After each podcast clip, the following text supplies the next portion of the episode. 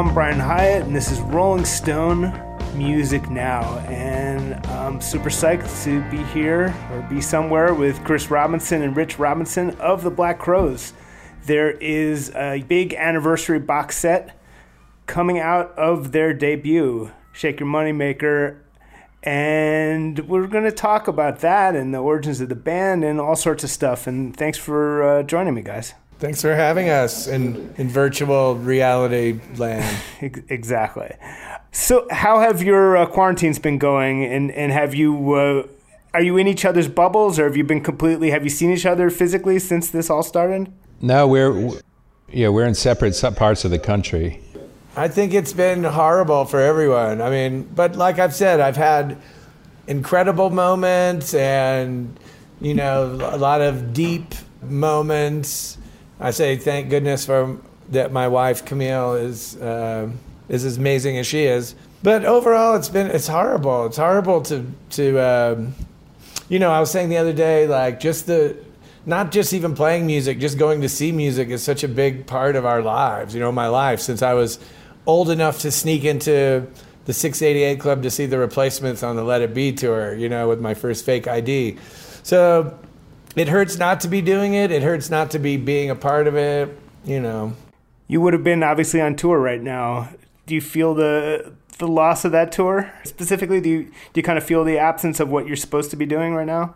Yeah, most definitely. You know, I mean, not even what I, we're supposed to be doing. Something that that's just part of who we are at this point. You know, after 30 years of of living on the road, you know, if you don't like it, if you don't take to it, then it's not going to be the same experience. And, you know, no matter how jaded or no matter how you could look around or, you know, when you're being negative, there's so much adventure still in travel and in playing music and in, you know, you never know what freaky person you're going to meet when you're like on the right, when everything comes together. And, I miss, yeah, I definitely miss that. You know, I miss singing. I mean, you know, I like to sing. Singing is it makes my body feel good. You know.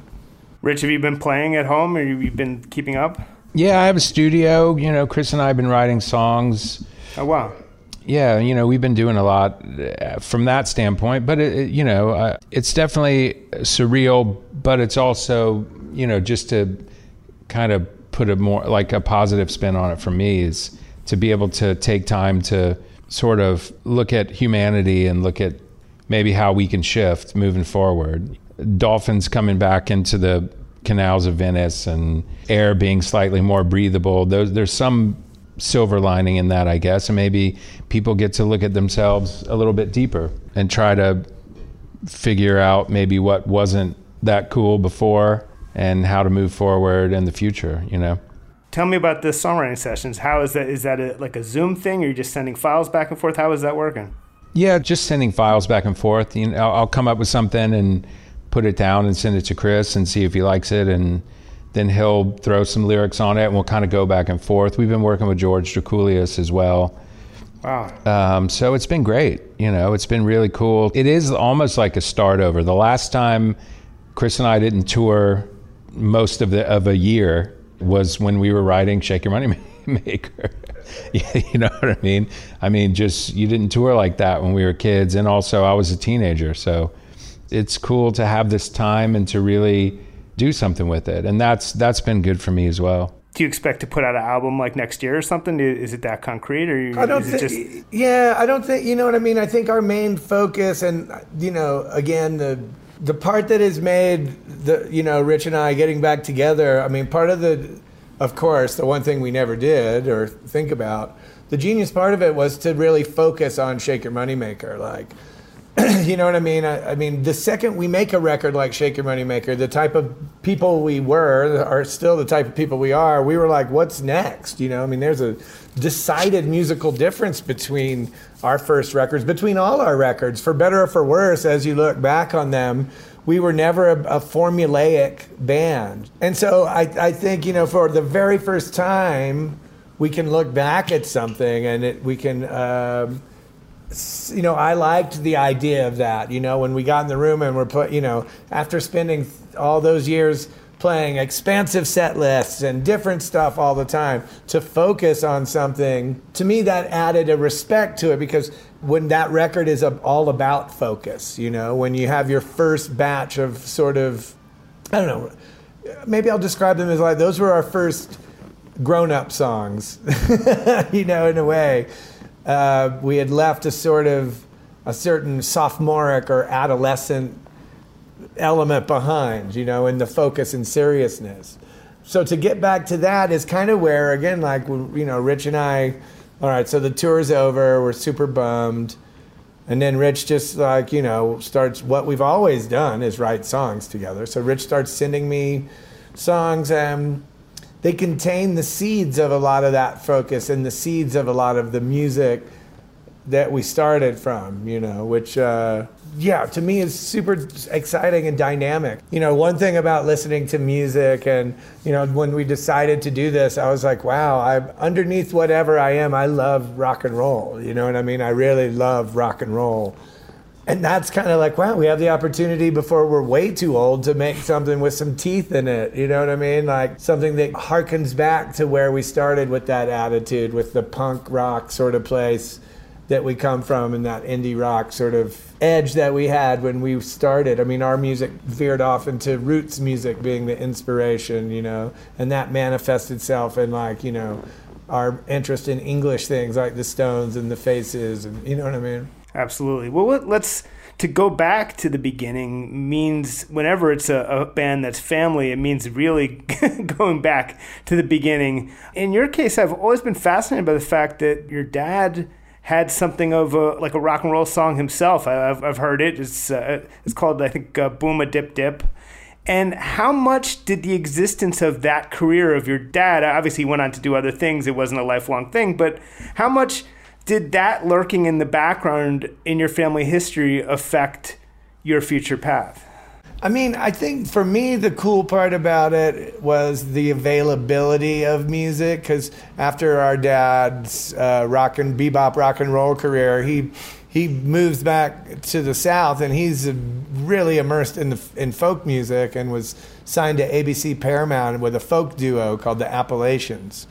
So I, you know, I see it as, like I said, Dad getting out the guitar and playing all these old folk songs and part of his repertoire and you know early memories of you know when he was still in the folk scene a little bit going to hootenannies and first time I remember seeing a pedal steel and people playing banjo and singing. And to me that was the, more so than like dreaming of being in the lights or my name on a you know uh, facade or whatever it was about the availability of and the expression.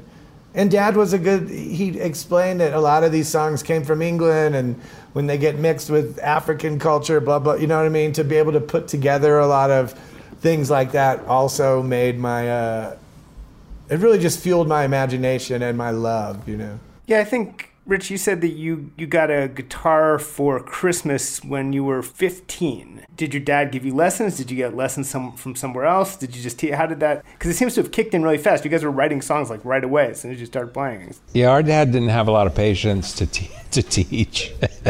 so he's like, here's what I'm going to show you. Here's three chords, G, C, D. Figure the rest out yourself. And that was it, you know. Uh, he showed me how to do harmonics and then and then those three chords, and that was about it. And then I taught myself, which is kind of just how I, I did it. Um, but with that basic, you know, you can write a song with G, C, and D. And immediately Chris and I jumped in and started writing songs. I had messed around with his guitars, which are actual nice instruments. And I think the reason he bought us guitars was so we would leave his nice instruments alone. But he was very supportive and cool about it. And we got these guitars, and Chris got a bass, and we got one amp, and we shared it. We both plugged into two different channels in a PV bass amp and just rocked out instantly. You know. We learned uh, we learned Goo Goo Muck, and then that was it. You know what I mean? Yeah. It was like.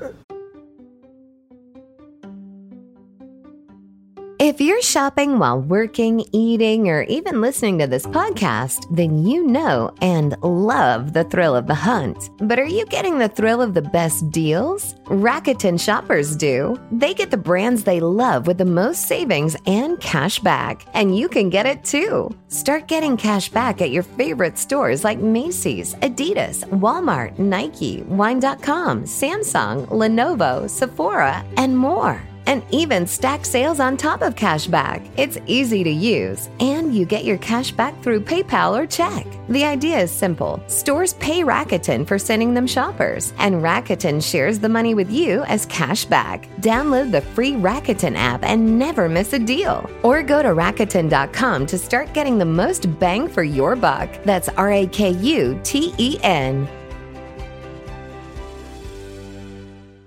What's up, everyone? It's Reality Steve, your number one source for all things Bachelor Nation and reality TV. Every day, I'm giving you the behind the scenes juice and your info on all your Bachelor Nation stories and also interviewing some of your favorite reality stars.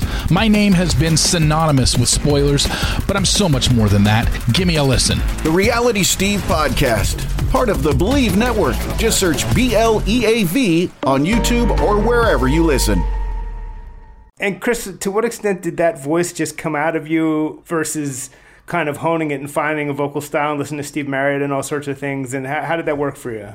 Of course, with me and my dyslexic, uh, you know, life, it was kind of backwards. You know, my experience with Dad was more he he didn't really think I was a very could was a good singer, and you know, we were punk kids who you know I've, I've told the story, but REM comes along and it's like now we can put uh, the you know because we like Bob Dylan, we love the Byrds and the Buffalo Springfield, and you know where does this music fit in with this modern music? Oh, there's REM, so they're doing something that's not just in the hardcore scene.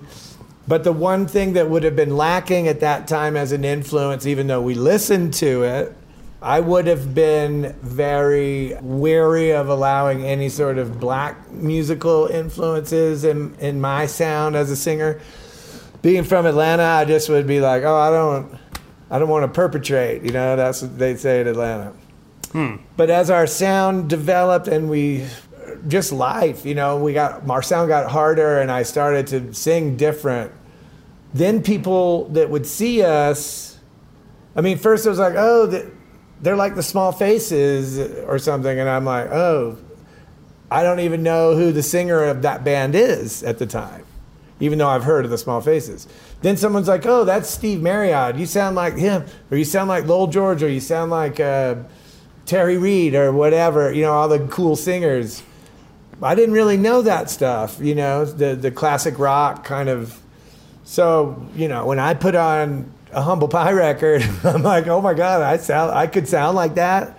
Rod Stewart in the Faces, huge. You know, the first time George Drakoulias, you know, I played him Grievous Angel. He had never heard that record, and he played, uh, he played me, you know, Miss Judy's Farm, and it was like a ton of bricks moment. You know what I mean? Like, oh wow, this is cool. You know what I mean? This has all the things and it was so different. You know what I mean? I know to older people, they had probably and the faces really weren't that big in America, except for Stay With Me and stuff. So it was more just experimenting, you know. I grew up so hardcore listening to V103 FM in Atlanta, Parliament Funkadelic, Sly and the Family Stone, you know, all that music. And it wasn't until the rock and roll times where we started to allow, at least me as a vocalist, some of that into what I was doing. Was your hesitancy to uh, draw from black music a fear of being of like appropriating of stealing was that the was that the there idea? was a, there was part of that was that yeah. and I felt that a lot of white artists of, that did that I felt that it would be contrived as well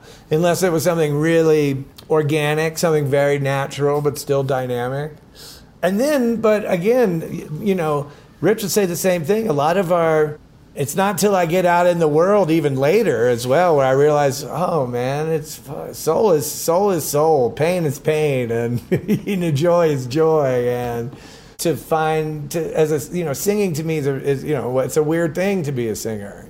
I mean, the main reason I love Otis Redding so much, and he's still my favorite soul singer. Is you know he's flat here, he's sharp there. It's super you know rhythmic and just raw. You know, and that also fit into all the things that I like about the true expression that we felt rock and roll should be. Rich, the, when uh, in the Mr. Crowe's Garden days, you were still in high school and gigging and, and everything. What what was that like, and how much of were you completely mentally checked out of high school? Were you sure that this was that the band was your life, or were you kind of balancing it? How did how did that work for you? I was pretty checked out.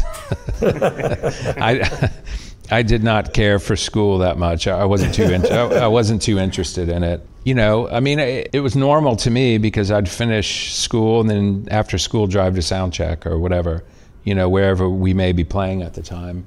When I was in my later high school years and I could actually drive.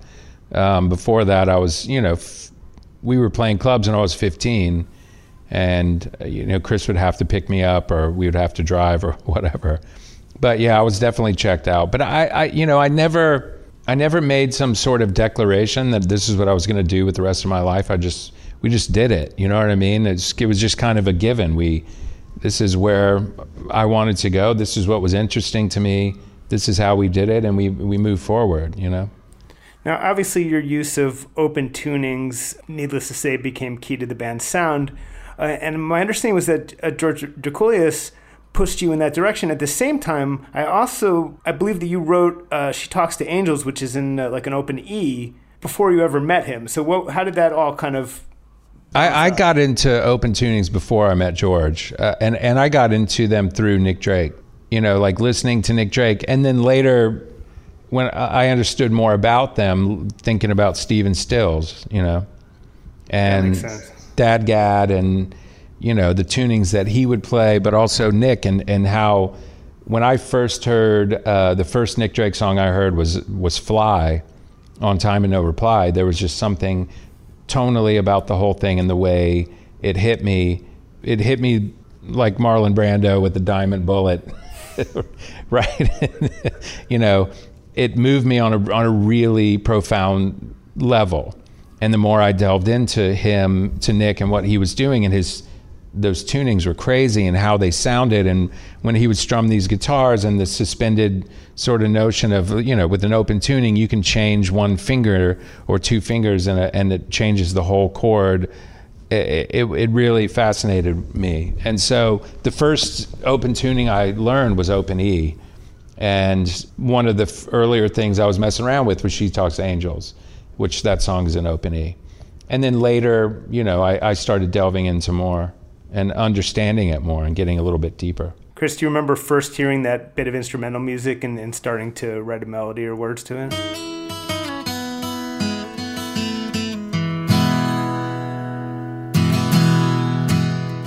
Yeah, yeah, definitely. I mean, I, I, think I was probably out of the house by then, but I would still be at our parents' house. We wrote that song at mom and dad's house.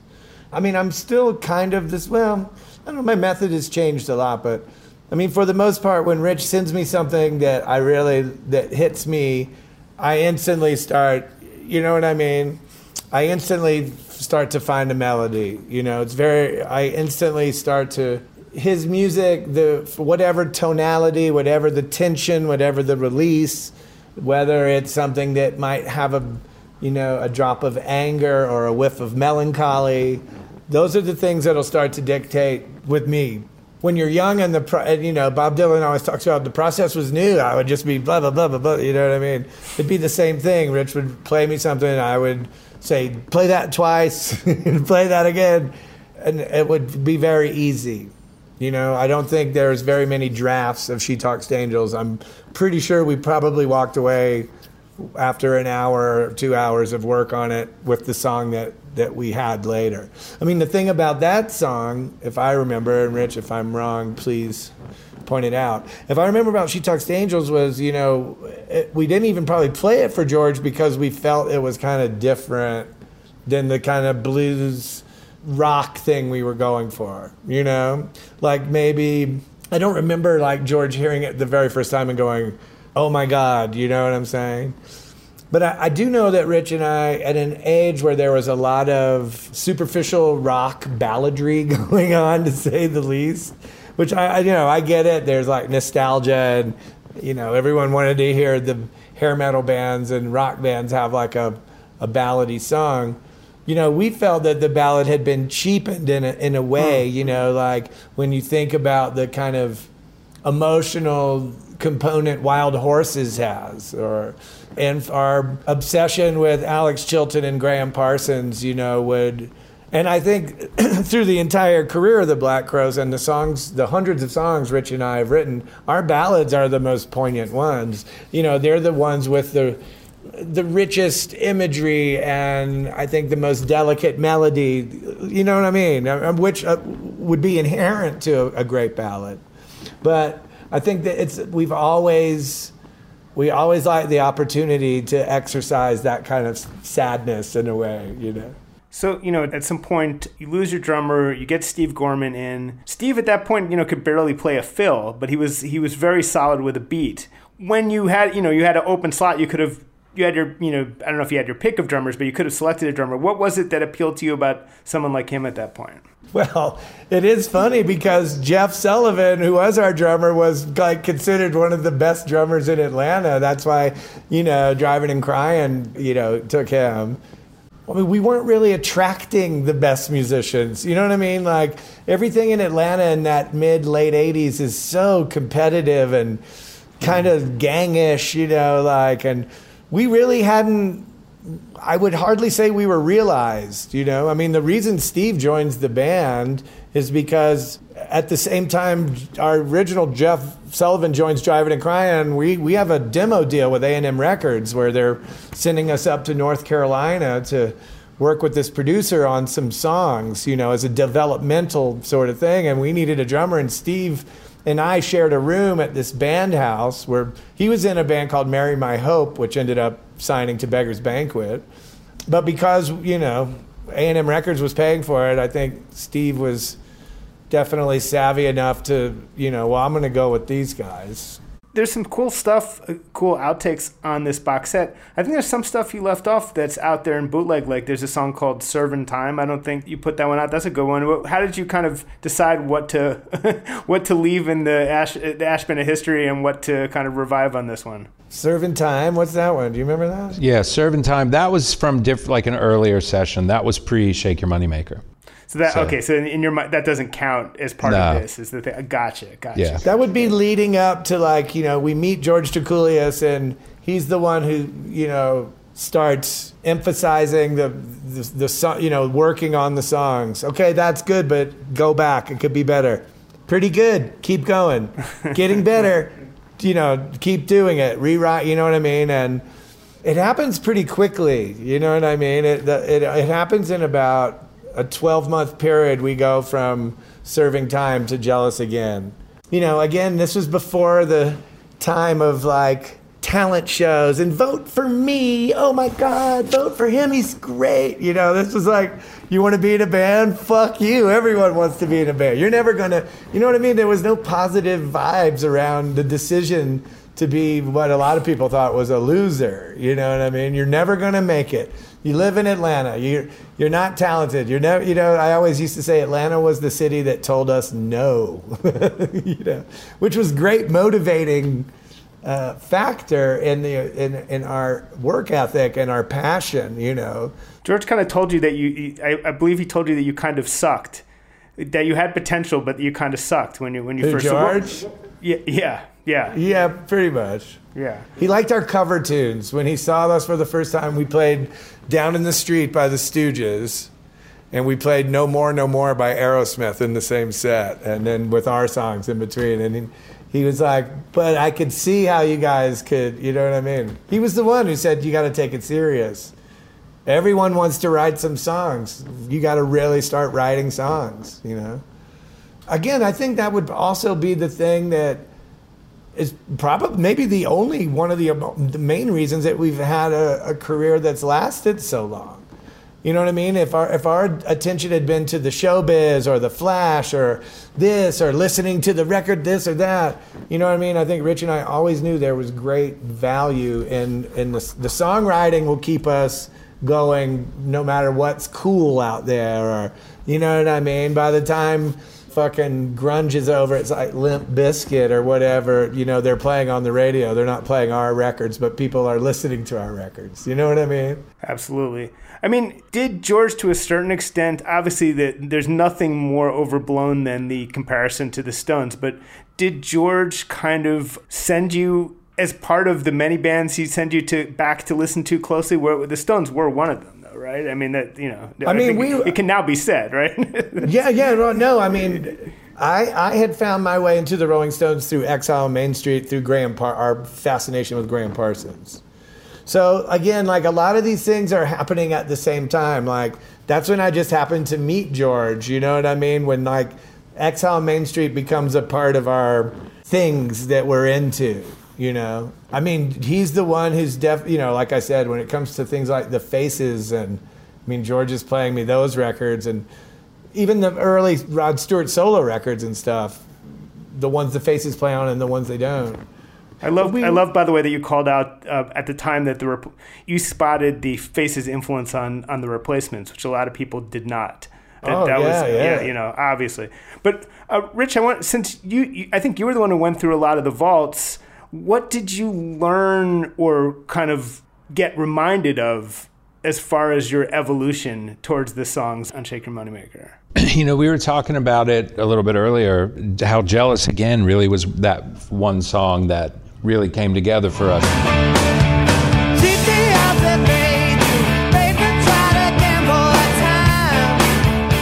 When we brought it to the band and played it a couple of times, everyone was looking around like, "Wow, this is this is a new sort of step for us," you know. And I feel like that really took us that was the impetus that took us to where we needed to be. You know, that was a good standard of where, okay, this is kind of a good stepping stone to start making Shake Your Moneymaker. Like when we have when we have twelve songs as good as that, that we think are this good.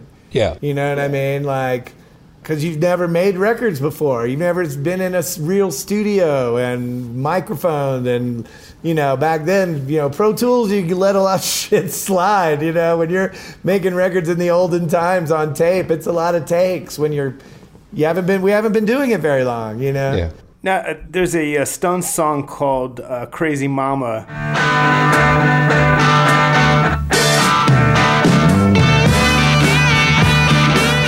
People compared to Jealous Again. I have to say, I think Jealous Again is a better song than Crazy Mama. But there is, there, I, I, I, maybe that's maybe that's offensive to some people, but I it has a better, it has a better chorus. Uh, yeah, yeah, you know, were things like that a direct influence, or I mean, I jealous again. If you when you go back, I've, jealous again is way more. Uh, don't take it so hard. The first Keith Richards single from Talk Is Cheap.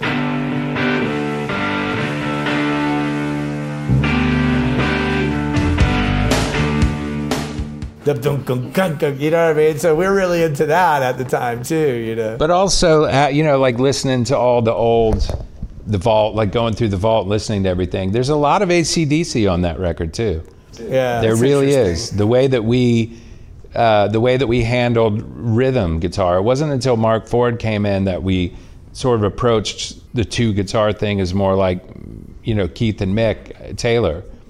Uh, on Shake Your Moneymaker, there's a lot of us playing the same parts over and over again, or you know, really reinforcing each other's parts. There wasn't a lot of guitar interplay, and we were huge ACDC fans too. That's interesting. There weren't a lot of bands back then or since that were in that not just rock, not just hard rock, but rock and roll vein that you were trying to do. It's an interesting thing. I, I think that you were looking for places. One of the I think one of the bands that you mentioned that, that had a little bit of it was Guns N' Roses. I, I think at the time. which I mean, I think I think Guns N' Roses had a lot of it. You know, I think they had the the other things, but I, I think their universal appeal was always at their base. They weren't a metal band. They weren't a gla- you know they were they had a rock and roll vibration inside of whatever that was. That is the strength of what why that band was so popular and still so popular. You know. Is it is it true that you once reached out to Izzy Stradlin after he left GNR about possibly joining the Black Crowes? Is there any truth to that? I don't think so. No, I was. That's friend- one of those, we were friends with. I mean, Izzy. Rich is Rich is friends with Izzy, so he would know. I don't. I don't remember that. No, I mean Izzy was when he was done. He was done with all of that, you know. Uh, but but he was always a friend of ours. We did we tried to get the Juju Hounds to open for us on Southern Harmony. I think that's one of those things people want to be true. They they, they want it, it, it would have worked so well that people want people want to. Although you know he's not a lead guy, so it might have been a little redundant. Actually, it might have been weird. But what else surprised you, Rich, in the in the vaults? Whether some of these specific songs or just moments, or even you know, I don't know if you went through the. Obviously, you went through different takes because you have hard to handle with the horns. What, what really kind of doc? Well, I mean, like you know, charming mess, like songs that we hadn't heard that we, I, you know, I totally, I was like, oh, I totally forgot about that.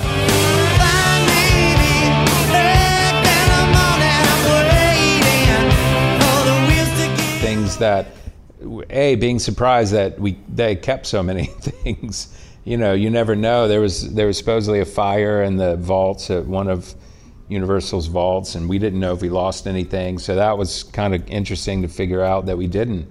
But secondly, hearing like the stuff from uh, Center Stage, the live record that we did, and you know, a lot of the B sides that really we just ha- totally forgot about, including Hard to Handle with the Horns, and you know, there's some cool stuff with She Talks Angels and Chuck Leavell. you know, an acoustic version of Jealous Again. I mean, there was some cool stuff in there. Waiting Guilty is uh, is a great Black Crowes song. It was a B side, but it, it's it, it's as good as it should have been on the album, honestly.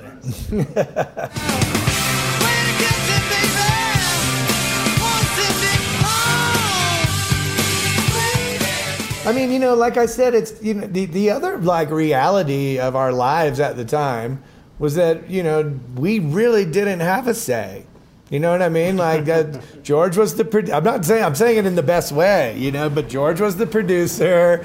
You know, he was the one who said yes, no, this is what this is. So we, you know what I mean? We did our best, and it, you know, I kind of liked that. You know, looking back, like why. At the time, I would probably be like, you know, fuck you, man. You know, I don't want that snare sound or whatever. Like, he'd be like, you don't really get a say, you know, like, but that's how it should have been. I mean, it couldn't be any other way. You know what I mean? Like, in terms of how the rock and roll worked in, in the summer of 1989. And we didn't have a manager. We just had, we literally had George. You know what I mean? Like George was it, and he was like, "Hey, hey, little buddy, settle down. This is how this is going to be." You know, Yeah, and yeah. he taught us a tremendous amount of it. you The know. best the best story was we felt George was dragging his feet signing us. So we had a friend book us at see we played CBGB's like on a Tuesday night or whatever in New York.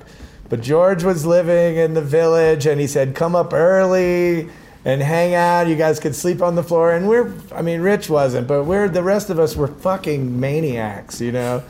So we get up there and we party for a week, and the last thing in the world we're thinking of is this gig.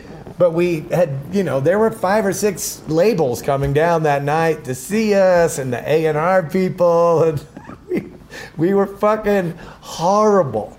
I mean, we were horrible. You know what I mean? Like one of the worst gigs ever. Like. And you know, so we were because our whole thing was, guess what, George? If someone brings a better deal to the table, we're going with them. You know what I mean? but he just had to sit there and like, you, you know, just laugh. You know, like no one is gonna sign this band after that fucking show. You know what I mean? Like, so again, George would be like, "This is what's gonna happen, buddy." You know. Now you had some initial reluctance to record "Hard to Handle" as much as you love it. It's, it just it wasn't necessarily what you wanted to be doing at first, at least. No, no, no. I mean, I brought the song to the band. I thought it would be cool. I mean, now it's a very well-known song. It was a B-side originally, and I, and and even at the time of our recording it, uh, like the Grateful Dead hadn't fucking played it in a long time, and we were not in that world. You know what I mean? So, I mean, to me, I don't know if we felt it was going to turn into the kind of iconic thing that it turned into. But again, George's genius was taking a, way, a- right? a swinging R&B song with a fucking hot horn section.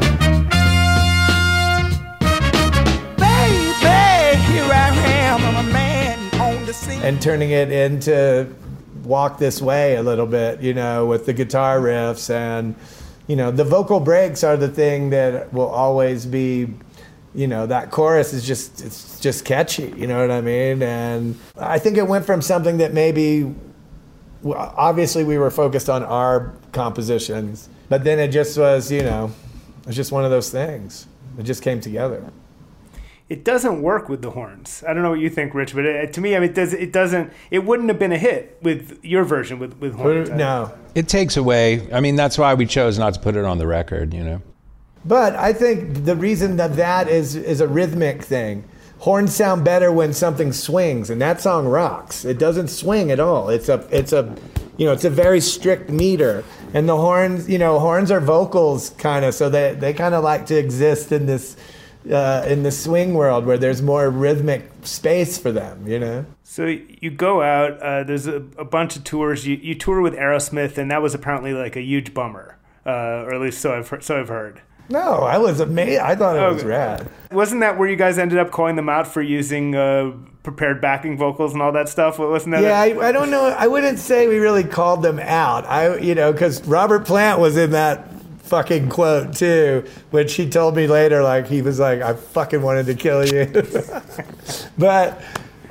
You know what that was? That was not understanding that people would be paying attention to us and I was doing an interview, and I and, and, it was my naivete. You know what I mean? I I was the pay no attention to the man behind the green curtain. You know, I'm like, Ugh. and and you know, at the time that to me, legendary, talented people like that would be doing something like pressing a button for a vocal to pop in and out. I didn't know about showbiz shit. You know what I mean? I'm still a fucking punk rock dude into rock and roll, whatever. So I naively brought it up. You know what I mean? I was I wasn't calling them out. I was just like, "Can you believe it?" You know what I mean? Then it was like, you know, Steven and Robert Plant like, "What? What's wrong with you? Shut up!" What? I mean, Rich, you were you were sober, I believe, at that time, and everyone else in the band was partying. I think Chris may have been sometimes kind of pissed off or, or, or depressed sometimes. I don't know from various accounts. Like, what was it? What was it like? for you as as the sober guy watching everyone else go crazy. That that can't have been great, but at the same time, gave you a lot of perspective. It was entertaining. there was a there was an entertainment factor there. Um, I mean, I had my own stuff to deal with. You know, uh, my obsessive compulsive and you know my sort of issues I had to deal with that kind of kept me away from all of that because I was already dealing with my own sort of trippy world, so to speak and so you know i was trying to just get through a day you know so there was a lot of fun going around let's just say that um, but it was you know it was interesting i used to watch and and and sort of see how the whole thing unfolded and I, and I thought it was literally thought it was really interesting it was an amazing case study you know chris did your sort of choice of intake start to switch from like alcohol to weed around that tour? Was that, or was it both, or what, where, what was your no, kind of? I mean, I, I, I started smoking weed later than most people. Um, we were, you know, we were always boozers, you know, like, but I think for me as well, it wasn't, even though I've always struggled with depression, and it definitely would manifest itself in more self destructive ways when I was younger to me there was a real you know my my trip was coming from like a beatnik inspired like madness you know um, it was like a jazz age. You know at that era shake your money maker we still didn't have enough money for drugs unless people gave us drugs you know? And then when we started making money of course i was i was about freedom as well you know? The freedom to you know rock and roll to me was an outlaw culture. Rock and roll to me was a disorienting my senses and seeking my bliss um, you know when i start taking psychedelics i don't really care about that that seemed passe at the time you know what i mean like i was um, I was always searching for more the marrow of the bone. You know what I mean? I mean, granted, as you get later in our careers, well, the, the first 10 years is the, really the extremes of any of that. You know, the whole thing is so, uh, the whole thing was so crazy. You know, it's funny you bring up Izzy Stradlin. Like, Rich and I are in Los Angeles before the album even comes out, or maybe it had just come out, and we got a call from our management that Izzy invited us to his house, and so Rich and I get in a cab and we go up to Laurel Canyon, and you know, we go to Izzy's house, and uh, I always thought it was cool. He was listening to like Between the Buttons or some cool Stones record or something. And but he was like, man, you know, it's really going to happen for you guys. You have to be prepared. It's like a rocket ship. And we are Rich and I are like, yeah, all right, whatever.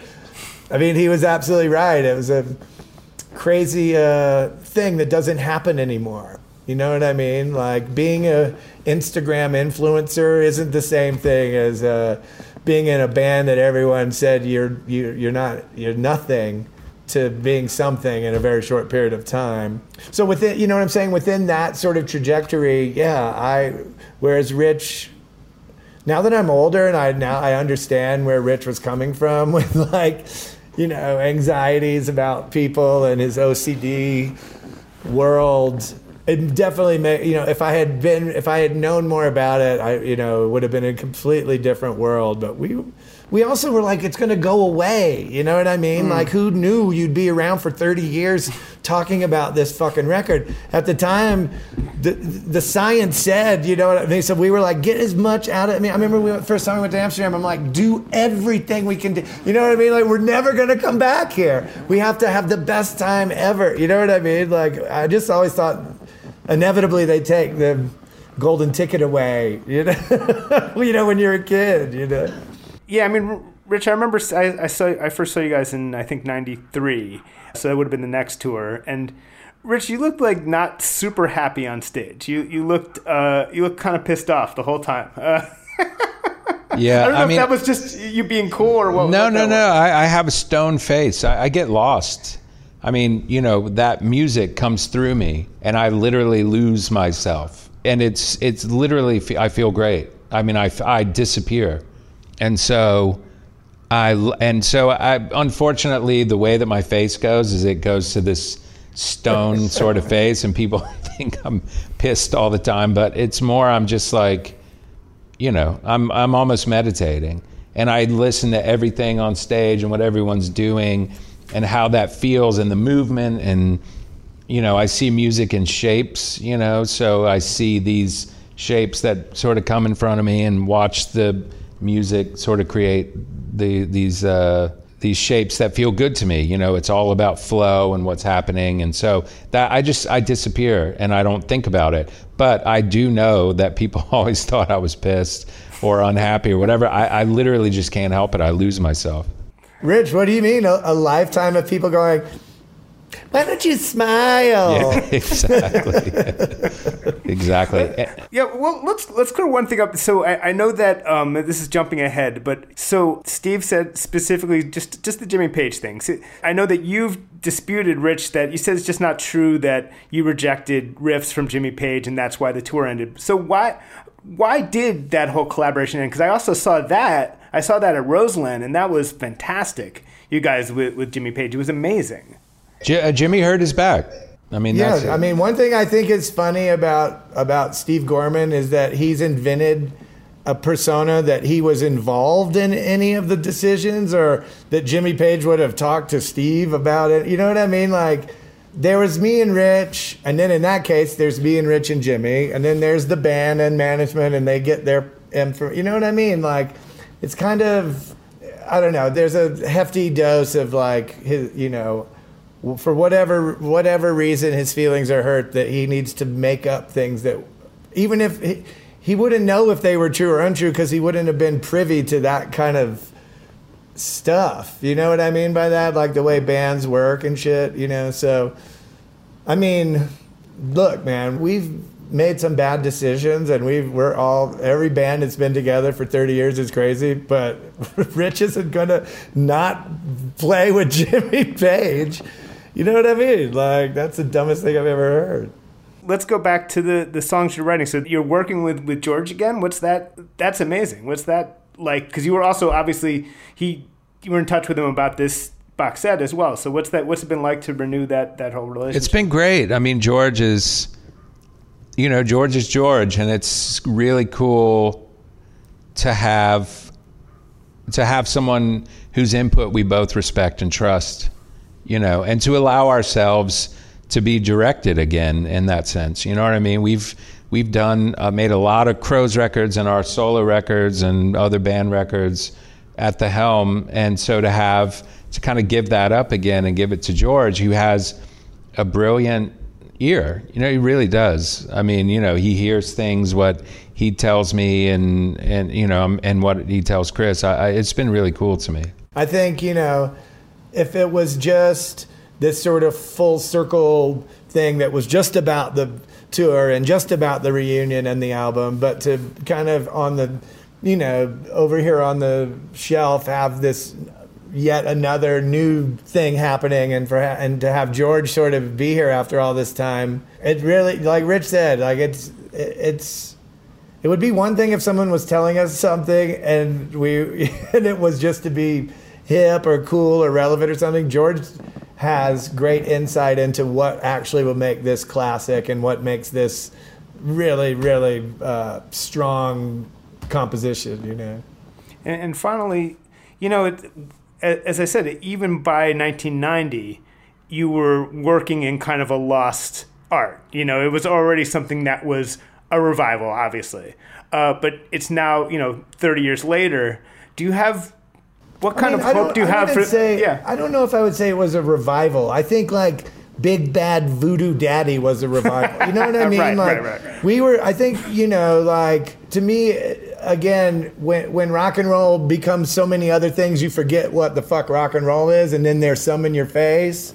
I could see how you know what I'm saying, but I think underneath it all, like there's always. Um, there's always a pure current of like that kind of vibe, and I think we we just la- we just latched on at that time. You know what I mean? I, uh, yeah, no, I think that's true, and I think there was a, a hardness to it. I think that's the ACDC influence and other stuff in the punk that made it not a simply a, a revival. But at the same time, you were you were reconnecting with the current. I would say. And now that current has is now down to like a drip, I think. Uh, so I'm just curious, finally, what what degree of hope you have or is it even an appropriate hope to or even a, a, realistic thing to think about that there might be some kind of future to that current that there might be young bands that tap into that again and, and it's more success. of a it's a feeling i mean rock and roll is more of a feeling than it is to me there's no such thing as a genre of rock and roll music it's the intention and it was sincerity and it's and it has love and and uh, this sort of visceral reaction from the writer and the listener and the player. You know what I mean? And so I think that there, there's always going to be a place for that. But it may, it, you know, it may not be. I mean, I think whatever your intention is, the sincerity, if it comes across, that's really what matters to me. You know, whatever you play, no matter what kind of music it is. I mean, to me, also, it's about fucking algorithms and bullshit like that. I mean, if we were algorithms, then there would be no Syd Barrett. You know what I mean? Sly Stone doesn't come along because of a fucking algorithm. You know, like human beings are. We're the we're the one you know primate walking the land that there's someone going against the algorithm. You know, like that's what we do you know and i think that eventually you know the system changed too after Kurt Cobain, you know, even me or whatever. We were impossible people to deal with in a sense while we're making these adults and these corporations millions of dollars tens of millions, hundreds of millions of dollars in rock and roll by popular bands. Some of us were pains in the asses to these people, whether it was they could say that it was drugs or this or that. A lot of it was we didn't like you and you're not one of us. You know, it's like one of us, gooble gobble, one of us. And I think what you see today, part of what I like about, you know, music in general and how free it is is that you know you can go your own way. You don't have to go the corporate label route. But, you know, big labels are spending money on kids who win contests instead of taking that same money and signing fucking 15, 20 cool fucking bands that you know what? All it takes is someone to see something they didn't know existed before. That's what we did with, you know, why would I listen to REO Speedwagon? I just heard the fucking Gun Club. You know what I mean? Like for the right person, you know, like there's always a Foo Fighters fan, you know what I mean? It's about that, you know, and there, there's always going to be someone who, there's going to be popular music for people, and that's totally cool. Great musicians, great showmen, but then there's always going to be this other shit, and, and until the other shit gets to bubble up and have its fair say, but usually the other shit is the, are the people that the corporate people don't want to fucking deal with. You know what I mean? Like they they really close the door for that to happen. And I think we're one of the last people, one of the last rock and roll bands that we, we saw how the old school worked and we kind of got to skip in the door, you know? I met, you know, the very first tour we did, Ian Hunter came to our show in New York. I met Ian Hunter, one of the best fucking rock and roll songwriters of all time. Uh, you know, Tyner came to our, Mark Tyner came to our show and, uh, not Mark, uh, in where was it in Detroit or whatever. Um, Rob Tyner. I'm like, oh my God, Rob Tyner standing in our dressing room because he wanted to meet a band that plays rock and roll. You know what I mean? The great Ronnie Lane in his wheelchair came to the. We weren't even in a dressing room. We were by the fucking ice machine at some fucking heavy metal bar in Austin. And Ronnie Lane is there to. He just wants to meet us. Joe Cocker just wanted to give me a. You know what I mean? Like, so we had such a cool we might not have been on, you know, K Rock, but you know what I mean? I got to meet Ian Hunter, so fuck it. You know what I'm saying? That's a perfect place to leave it. Uh, Rich, Ro- Rich Robinson, Chris Robinson, that was fun. Thanks so much. Thank you. Thank stay you, safe man. Out, stay safe out Yep, there. You too. You too. And that's our show for today. Thanks so much to Chris and Rich Robinson of the Black Crowes. We'll be back next week here on Sirius XM's Volume, Channel 106. In the meantime, Rolling Stone Music Now is a podcast. Download us as a podcast. Subscribe to us as a podcast wherever you get your podcasts. Maybe leave us a nice review on iTunes if you can. It's always appreciated. But as always, thanks for listening. Stay safe, and we will definitely see you next week.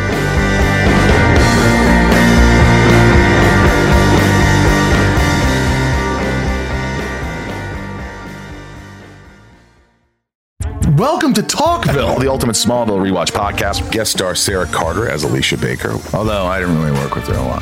But Tom did, and they had some real big smoochy scenes. Yeah. Can we talk about that? Could there be any more sex? What was three page makeout scene that just kept going? Good Lord. We get it.